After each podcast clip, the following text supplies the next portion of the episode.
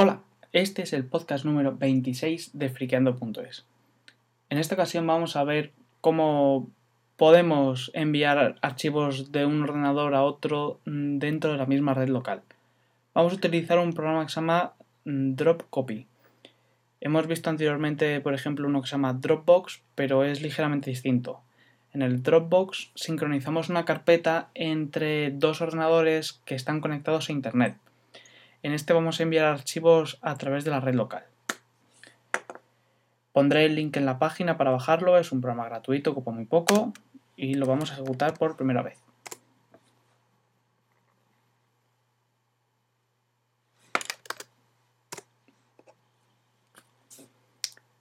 Dice que si queremos que, que, vea actualizaciones, pues le decimos que sí. Y aquí lo tenemos, es este circulito que lo podemos mover y ponerlo donde queramos, y el icono del menú. Lo primero que vamos a hacer es nos vamos a las preferencias y lo configuramos. Aquí le ponemos el directorio de destino donde queremos que nos ponga las cosas, por ejemplo en el escritorio, nos va a valer.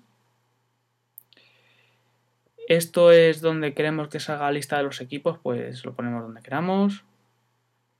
Estas son opciones de visualización, si se lo ponemos aquí lo va a hacer más bonito. Y a mí me gusta poner este, que nos muestre solo las direcciones que le ponemos manualmente. ¿Esto por qué? Porque si no va a poner todas las direcciones de los ordenadores que están en la misma red local. Así que eso lo vamos a ir añadiendo manualmente. Nos va a pedir cerrar, lo vamos a volver a abrir. Y ya está. Entonces, el funcionamiento es el siguiente damos al icono y añadimos un nuevo destino. Pues yo pongo este, 2, 168, 1, 44 y se va a llamar iMac. Asimismo, tengo el iMac a mano y voy a hacer eh, lo mismo. Voy a añadir el 192.168.1.66 que va a ser el MacBook.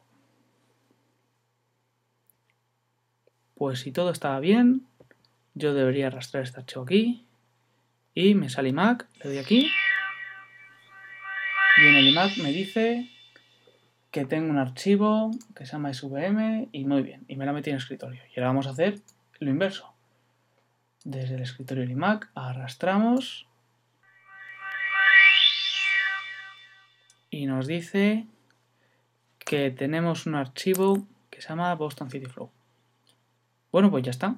Esto es todo. Con esto nos pasamos los archivos que queramos o las carpetas que queramos de un ordenador a otro. Si tenemos varios ordenadores, pues en la lista nos saldrán varios destinos. Y esto es todo.